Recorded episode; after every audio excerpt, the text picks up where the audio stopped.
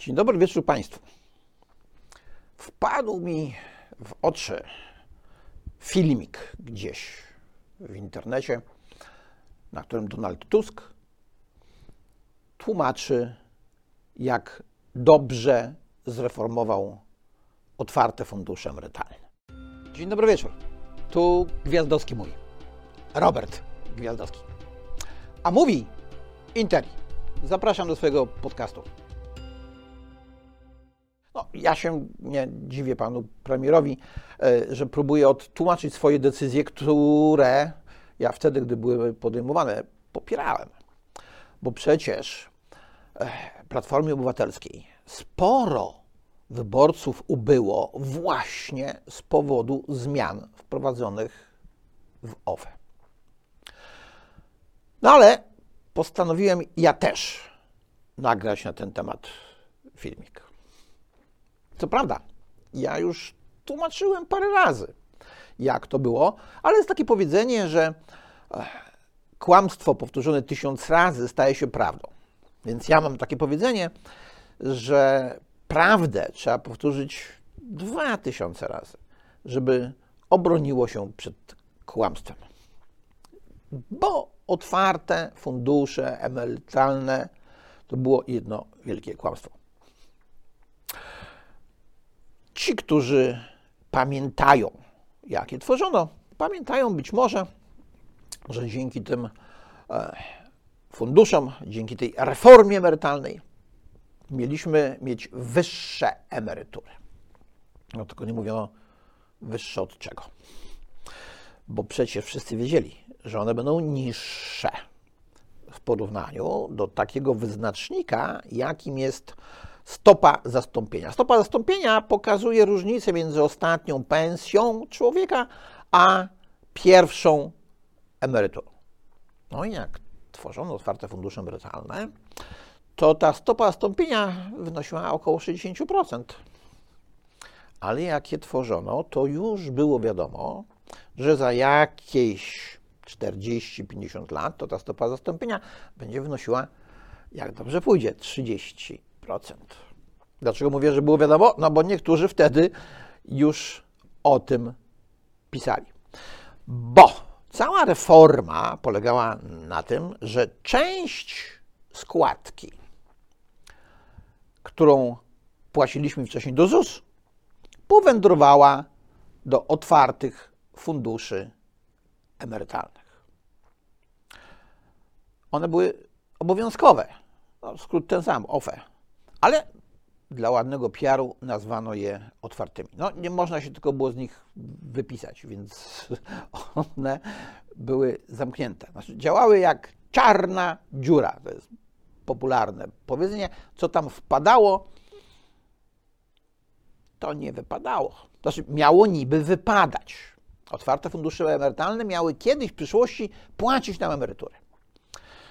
Tylko że na sam początek z tych pieniędzy, które O F E otrzymywały, pobierały sobie prowizję. Początkowo to było dziesięć procent. dziesięć procent! A w sytuacji, gdy porządne fundusze zarządzające kapitałami mają prowizję jeden, O F E miało dziesięć. Ale, ale to jeszcze nie był największy problem. Największy problem był taki, w co te O F E mogły inwestować. No bo one musiały, musiały inwestować w dług publiczny, czyli kupować obligacje Skarbu Państwa. Dlaczego musiały? No bo wyobraźcie sobie, co by się stało, gdyby te wszystkie pieniądze, które Z U S przekazał do O F E, O F E wydały na akcje na przykład, albo na jakieś obligacje korporacyjne, albo na nieruchomości. No to będę z nieruchomościami, to była ciekawa historia, dlatego że w Polsce inwestowały e, zagraniczne, głównie holenderskie fundusze emerytalne w polskie nieruchomości, a polskie fundusze emerytalne miały zabronione inwestowanie w polskie nieruchomości. Ciekawe, kto wpadł na ten pomysł. No, twórcy. A przypomnę, że twórcami byli posłowie Akcji Wyborczej Solidarność, była kiedyś taka partia rządząca, i Unii Wolności. Unia Wolności to była taka partia, która stanowiła połączenie wcześniej działającej Unii Demokratycznej i Kongresu Liberalno-Demokratycznego. No i taką nam właśnie wolność zafundowali, że musieliśmy w O F E być pod przymusem. No i teraz, co O F E robiły z tymi pieniędzmi? E, grały na giełdzie, ale tylko polskiej, za granicą mogły dosyć mało lokować. Zresztą może to i dobrze, bo na przykład e, ulokowały pieniądze w akcjach takiego węgierskiego banku O T P, że ulokowały tam nasze pieniądze, akurat w, i to siedem z czternastu dziejących wówczas w O F E, e, w tym akurat banku to dosyć ciekawa była sprawa. Jakiż to on miał być perspektywiczny, ciekawy z jakiego powodu. Może dlatego, że powstał wówczas taki plan, żeby połączyć polski P K O B P z tym węgierskim O T P, tylko w taki sposób, żeby to węgierski O T P, który był dużo mniejszy, przejął kontrolę nad P K O B P, który był dużo większy. Co pokazuje, że tak naprawdę e, tam spekulacje działy się od samiusieńkiego początku. No ale w pewnym momencie pewne rzeczy dała sobie wytłumaczyć świętej pamięci Jolanta Fedak, minister pracy i polityki społecznej w rządzie Donalda Tuska z P S L. Z P S L podkreślam.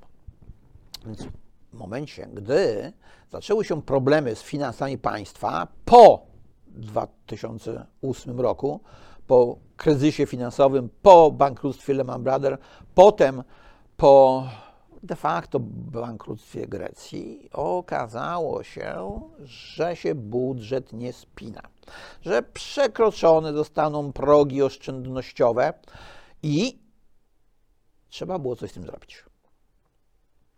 Co? No, minister Fedak pokazała kolegom z rządu, co można zrobić, żeby nie groził im Trybunał Stanu za y, przekroczenie określonych w Konstytucji progów wydatkowych. No po prostu ta część pieniędzy, która była y, zapisana jako dług w stosunku do O F E, dług państwa w stosunku do O F E, została przepisana jako y, dług państwa w stosunku do obywateli. No i ten element właśnie jest teraz bardzo mocno eksponowany, że proszę bardzo, obywatele nic nie stracili. Nowoczesna, która powstała na bazie jakby protestu przeciwko likwidacji O F E i zabrania pieniędzy polskim obywatelom, nie miała racji, bo to geniusz naszych rządzących spowodował, że Polacy mają więcej. I stopa zwrotu w otwartych funduszach emerytalnych była niższa niż rewaloryzacja subkonta w zusie. No tak, tylko ta rewaloryzacja subkonta w zusie jest rewaloryzacją polityczną, bo tam pieniędzy też nie ma, bo te pieniądze już dawno zostały wydane na emerytury.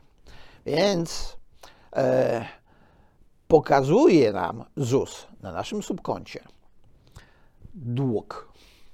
Dług naszych dzieci i wnuków w stosunku do nas, jak my już będziemy na emeryturze. A wcześniej widzieliśmy dług, jaki my mamy w stosunku do O F E. Znaczy my, no bo państwo, a państwo to my. Państwo pobiera od pracowników i pracodawców składki na ZUS i podatki. Składek, które płacimy do ZUS, nie starcza ZUS-owi na emerytury. Nigdy nie starczało. Więc trzeba dokładać z podatków, z tego drugiego strumyczka. Dokłada się różnie w różnych latach. Były takie lata, kiedy dokładało się więcej niż jedną trzecią. W dwa tysiące dwudziestym drugim roku było bardzo dobrze, bo dołożyliśmy tylko piętnaście procent. osiemdziesiąt pięć procent starczyło ze składek, które zaczęli płacić w Polsce legalnie pracujący Ukraińcy. No ale w momencie, gdy dokonywana była reforma, wiadomo było tylko o jednym. O tym mianowicie, że pokazywanie oficjalnie długu, jaki mieliśmy w otwartych, do otwartych funduszy emerytalnych, powoduje przekroczenie progów konstytucyjnych. No i wówczas okazało się, że trzeba dokonać reformy. Ale e, był z tym pewien kłopot, no bo reformy robili ci, którzy wcześniej O F E wprowadzali. No i intelektualnie to im było ciężko wytłumaczyć. Wybrnęli, im się wydawało, że wybrnęli z tego w taki sposób, że powiedzieli, że jak robili te otwarte fundusze emerytalne wtedy, w tym dziewięćdziesiątym ósmym roku, to był świetny pomysł, świetny był i teraz trzeba tylko tak troszeczkę zmienić. No ale ludzie pamiętali o tych obietnicach, że będą mieli wyższe emerytury, że to są ich pieniądze. Przecież oni nie wiedzieli, że tam nie ma żadnych pieniędzy. Tłumaczyli to sobie w ten sposób, no, że przecież w innych instytucjach finansowych też nie ma pieniędzy, na przykład w bankach. No, w bankach nie ma tych pieniędzy, co my je tam zdeponowaliśmy, jest ich tylko troszeczkę. Jakbyśmy wszyscy poszli do banków po nasze pieniądze, to by się okazało, że ich tam rzeczywiście nie ma, ale na tym to wszystko miało polegać. E, zarabiały otwarte fundusze emerytalne, e, ich akcjonariusze, czyli powszechne towarzystwa emerytalne i ich akcjonariusze, głównie różne banki, czyli rynki finansowe. Rynki finansowe zarabiały na pracujących i płacących wysokie składki ludziach. Nie można było tym ludziom tych składek jeszcze bardziej podwyższyć, dlatego trzeba było kombinować z przypływami.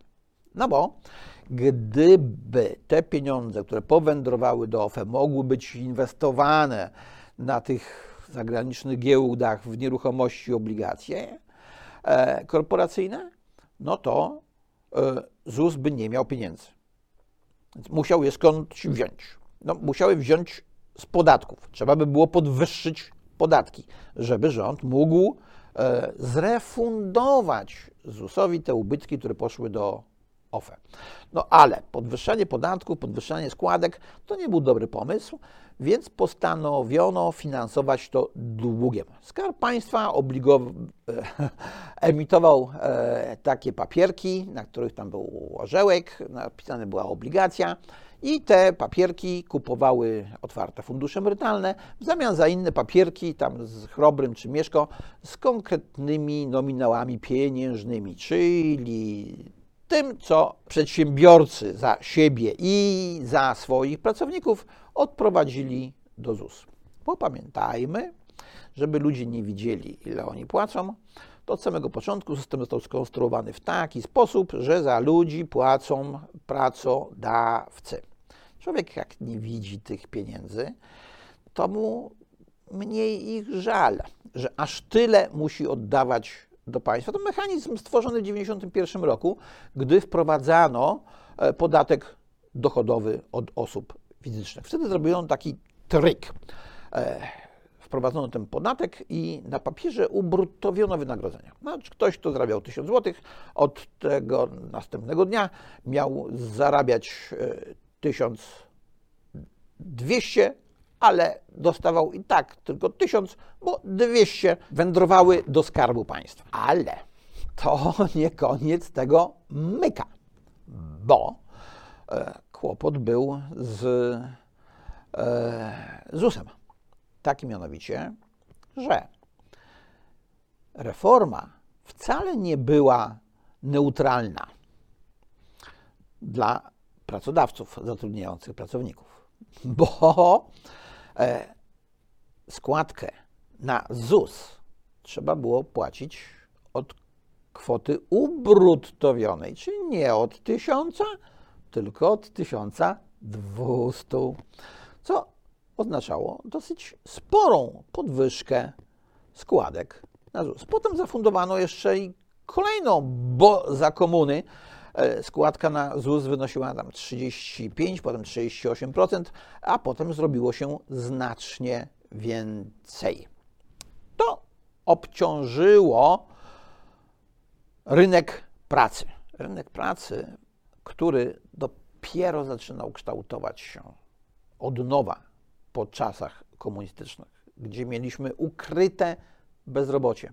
My dziś jesteśmy w bardzo dobrej sytuacji pod tym względem z dwóch powodów. Po pierwsze, przez trzydzieści lat dużo inwestowaliśmy w Polsce.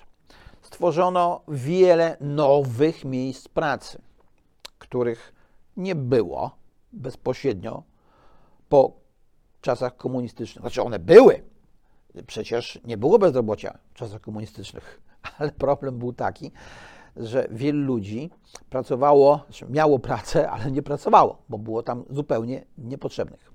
Nieważne. Ważniejszy jest drugi element.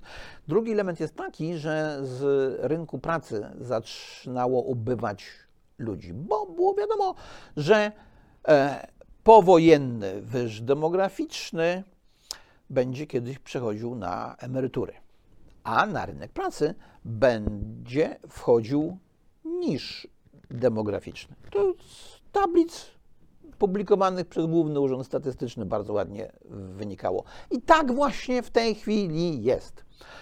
Schodzą z rynku pracy te roczniki, które na rynek wchodziły dużo wcześniej, te powojenne roczniki z wyżu, gdy rodziło się siedemset pięćdziesiąt do siedemset osiemdziesiąt tysięcy dzieci co roku, a wchodzi na rynek pracy pokolenie, w którego rocznikach rodzi się trzysta czterdzieści, trzysta sześćdziesiąt, rodziła, no bo teraz ostatnio to już spadliśmy sporo poniżej trzystu tysięcy.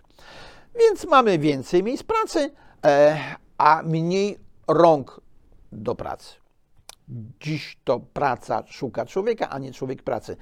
W momencie, gdy było na odwrót, to takie podwyższenie ceny pracy, czyli tego kosztu, który trzeba było ponieść, żeby zatrudnić pracownika, nie na pracownika, tylko na ubezpieczenia i na podatki, to to rodziło dosyć dużą niepewność na tym rynku pracy. Niepewność na rynku pracy była jednym z powodów, dla których spadała dzietność i tak to się wszystko ze sobą nakręcało.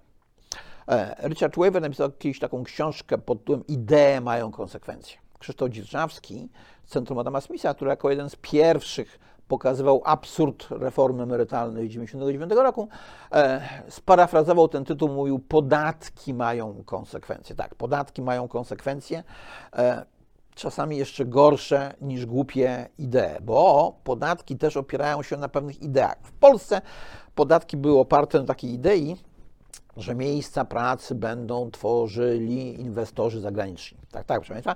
E, to był, było takie przesłanie z dziewięćdziesiątego do dziewięćdziesiątego pierwszego roku, e, gdy rządził Kongres Liberalno-Demokratyczny, e, że to właśnie inwestorzy e, zagraniczni mieli tworzyć miejsca pracy, a praca w Polsce, nawet tak wysoko opodatkowana, e, była dla nich tania. No, ja już kilka razy o tym mówiłem, że tak, dla inwestorów zagranicznych to rzeczywiście porównanie wynagrodzenia, które musiał zapłacić już brutto brutto z tymi wszystkimi składkami, e, również ze swojej strony za pracowników w Warszawie, była niższa niż w Berlinie. Tylko problem polega na tym, że większość miejsc pracy to jednak tworzą nie inwestorzy zagraniczni, tylko polscy przedsiębiorcy, a polski przedsiębiorca nie porównywał sobie miejsca pracy w Warszawie i w Berlinie, E, tylko cenę w Warszawie i Berlinie. Żeby sprzedawać w Berlinie, musiał, e, wchodząc na rynek, konkurować głównie właśnie ceną, a ceną ciężko było mu konkurować z uwagi na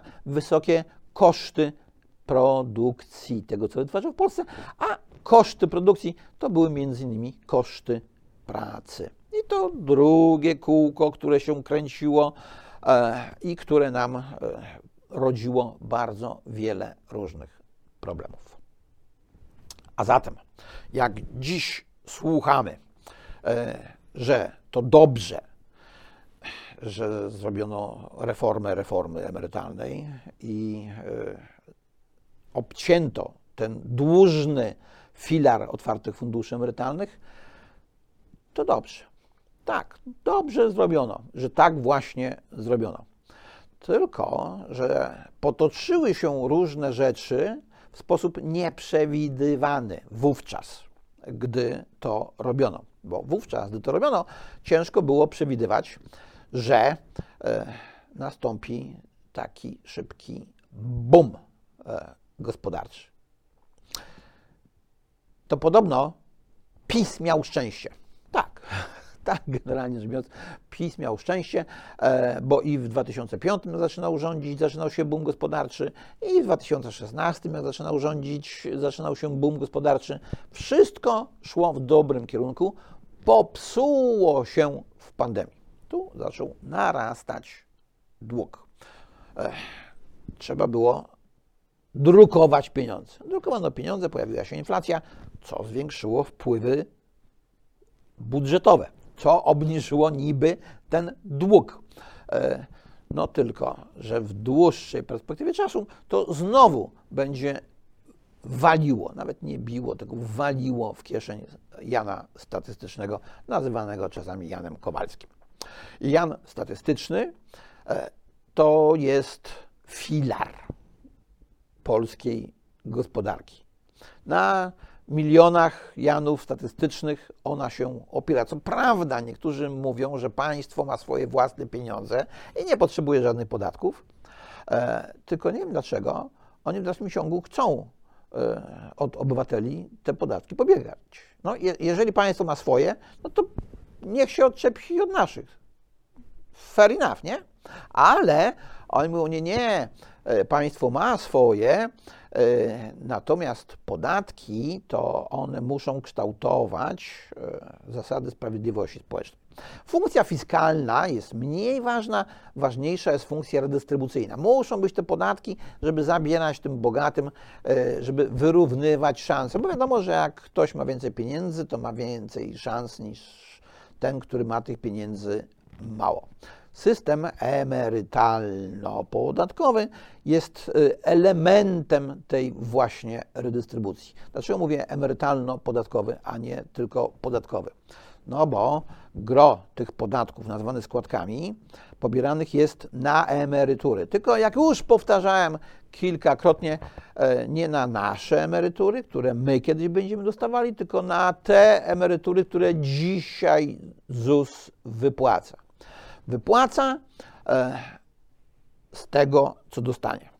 Z naszych składek i z dotacji budżetowej, bo jak już mówiłem parę razy wcześniej i dzisiaj, nie starcza ze składek pieniędzy na emerytury, które ZUS musi wypłacić.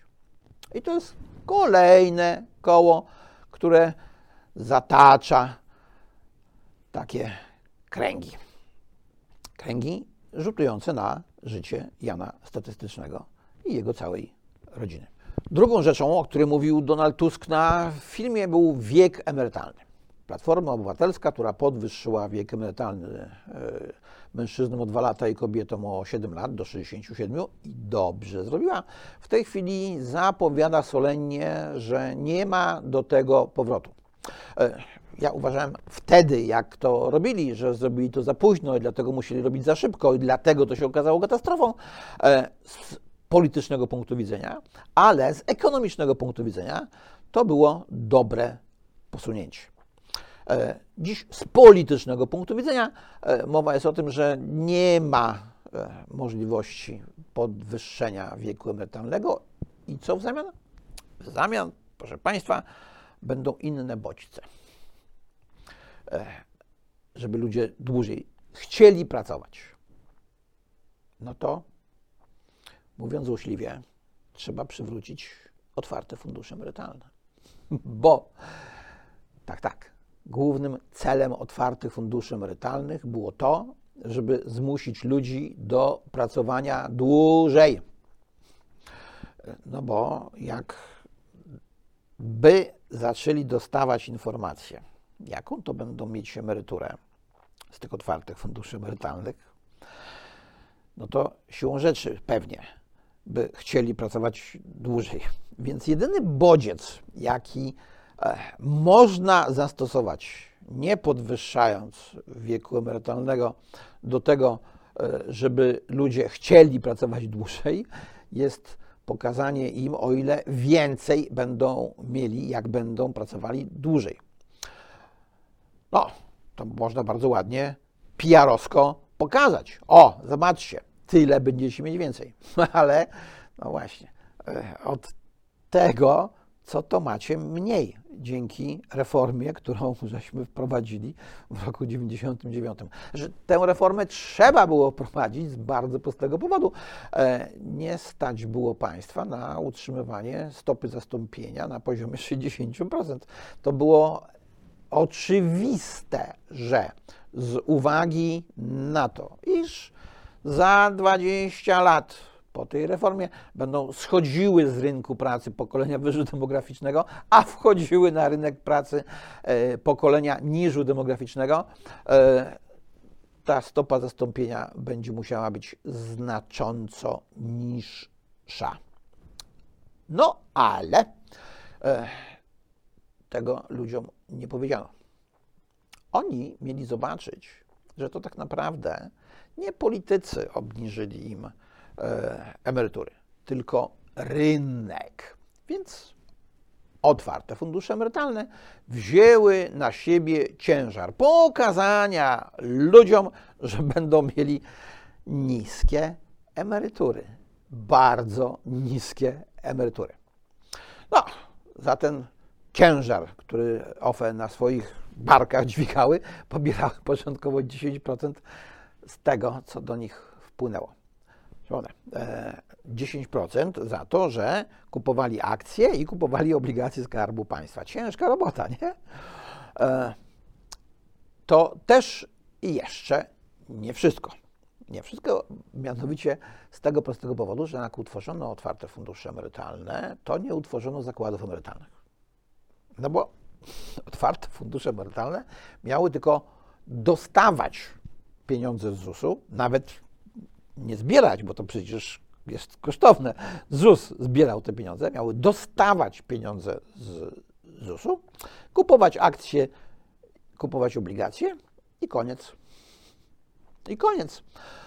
Wypłacać emerytury w przyszłości z otwartych funduszy emerytalnych miały zakłady emerytalne. No ale ich nie utworzono. No, na początku tłumaczono to pośpiechem, bo tu już trzeba szybko reformę robić i te dziesięć procent sobie brać, a na utworzenie zakładów emerytalnych to mamy dziesięć lat, bo przecież przez pierwsze dziesięć lat nie będą O F E wypłacały żadnych emerytur, więc jakoś to sobie zrobimy. No i sobie zrobiliśmy. Pojawiła się taka ustawa, projekt ustawy o otwartym O, o wypłatach emerytur z otwartych funduszy emerytalnych, czyli o zakładach emerytalnych, i tam się okazało, że zakłady emerytalne za to, że będą wypłacały nam te emerytury z otwartych funduszy emerytalnych, miały pobierać, no zgadnijcie państwo ile? dziesięć procent. Jakoś tak się e, przyzwyczaili twórcy reformy emerytalnej do tych, do tych dziesięć procent. No i teraz sobie wyobraźcie, że taki emeryt, który ma stopę zastąpienia na poziomie, no nie będzie to trzydzieści procent i jeszcze dziesięć procent mu zabierają, żeby mu wysłać emeryturę do domu. No, to się nie mogło udać. To się nie mogło udać, więc dobrze, że z tym zerwano. No tylko źle, że zerwano tak głupio, że w dalszym ciągu jest parę milionów ludzi pewnie, którzy wierzą, że Tusk ukradł im te pieniądze z O F E. To nieprawda. To nieprawda. Jeszcze raz państwu mówię, nie, nie mógł ukraść, nawet jakby chciał, bo ich tam po prostu nie było. One zostały wypłacone emerytom na emerytury. Dziś jednak w W ferworze walki wyborczej głosy tych, którzy myśleli kiedyś inaczej, że im te pieniądze ukradziono, są na tyle ważne, że trzeba ich przekonywać, że im ich nie ukradziono. Tylko że cała narracja nie sięga istoty problemu. Istotą problemu jest demografia. System emerytalny oparty jest na systemie, na sytuacji demograficznej. No bo emerytury uzyskujemy w pewnym wieku. I to jest świadczenie społeczne. I środki na to świadczenie dla tych, którzy już nie pracują, muszą pochodzić od tych, którzy jeszcze pracują. I którzy już pracują i jeszcze pracują. I czy to się nazywa składka, czy to się nazywa podatek, czy opłata, czy cło, nie ma najmniejszego znaczenia. Więc to powinno być zorganizowane jak najtaniej, żeby jak najmniej pieniędzy szło na tak zwany rozkusz. A u nas na rozkusz idzie bardzo dużo pieniędzy. Bo na przykład ZUS musi zapewnić obsługę tego całego bałaganu. No a ta obsługa kosztuje. Te komputery kosztują, te programy informatyczne kosztują, te drukarki, które to wszystko drukują, kosztują. Prąd, prąd jeszcze bardzo dużo kosztuje. Czy nas stać? No pewnie. Kto bogatemu zabroni? I tym optymistycznym akcentem się dzisiaj z Państwem pożegnam. Do usłyszenia i do zobaczenia za tydzień. Na dziś to już by było na tyle. Dziękuję bardzo i zapraszam na następny odcinek.